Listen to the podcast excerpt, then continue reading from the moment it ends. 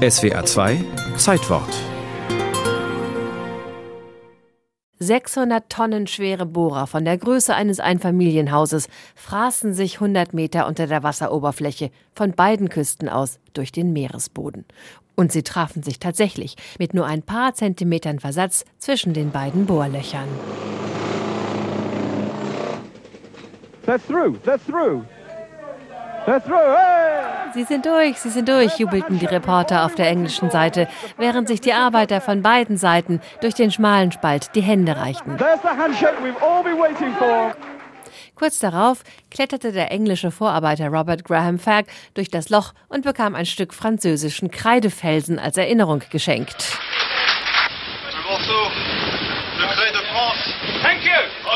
Die englischen Arbeiter machten dann auch direkt mit französischer Lebenskunst Bekanntschaft, als ihnen die Champagnerkorken um die Ohren flogen. Seit dem 1. Dezember 1990 ist Großbritannien damit keine echte Insel mehr. Seit diesem Tag kann man trockenen Fußes von Paris nach London gelangen. Dass das ein historisches Ereignis sein würde, dessen war sich der damalige Präsident Mitterrand schon bei Vertragsunterzeichnung mit Premierministerin Thatcher sehr genau bewusst. Wir wussten, dass wir damit das Zeitalter prägen würden. Thatcher, die eiserne Lady, setzte dabei 1986 durch, dass kein einziger Penny aus den Staatskassen in den Bau fließen sollte. Alles musste rein privatwirtschaftlich auf die Beine gestellt werden. Aber tausende kleine Aktionäre steckten daraufhin ihr Geld in das Bauprojekt. Ich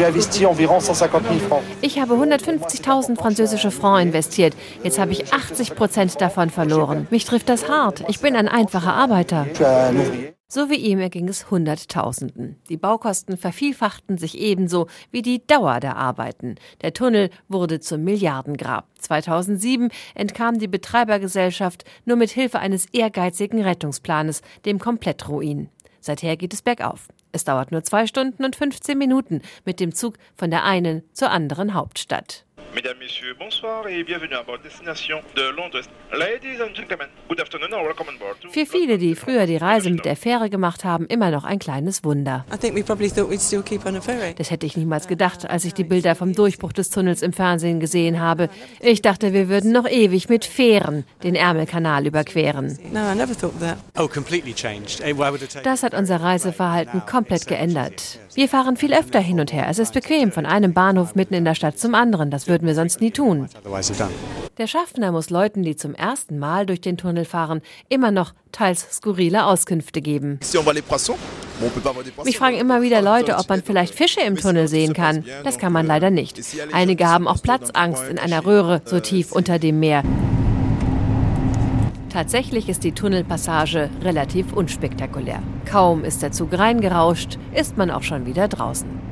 Trotzdem, wenn etwas schief läuft, kann es ein echter Albtraum sein. So wie Weihnachten 2009, als rund 2000 Menschen unter dem Ärmelkanal festsaßen. 15 lange Stunden, teilweise im Dunkeln. Von diesem Tunnel hat Julius Caesar genauso geträumt wie Napoleon. Für uns ist er mittlerweile Alltag.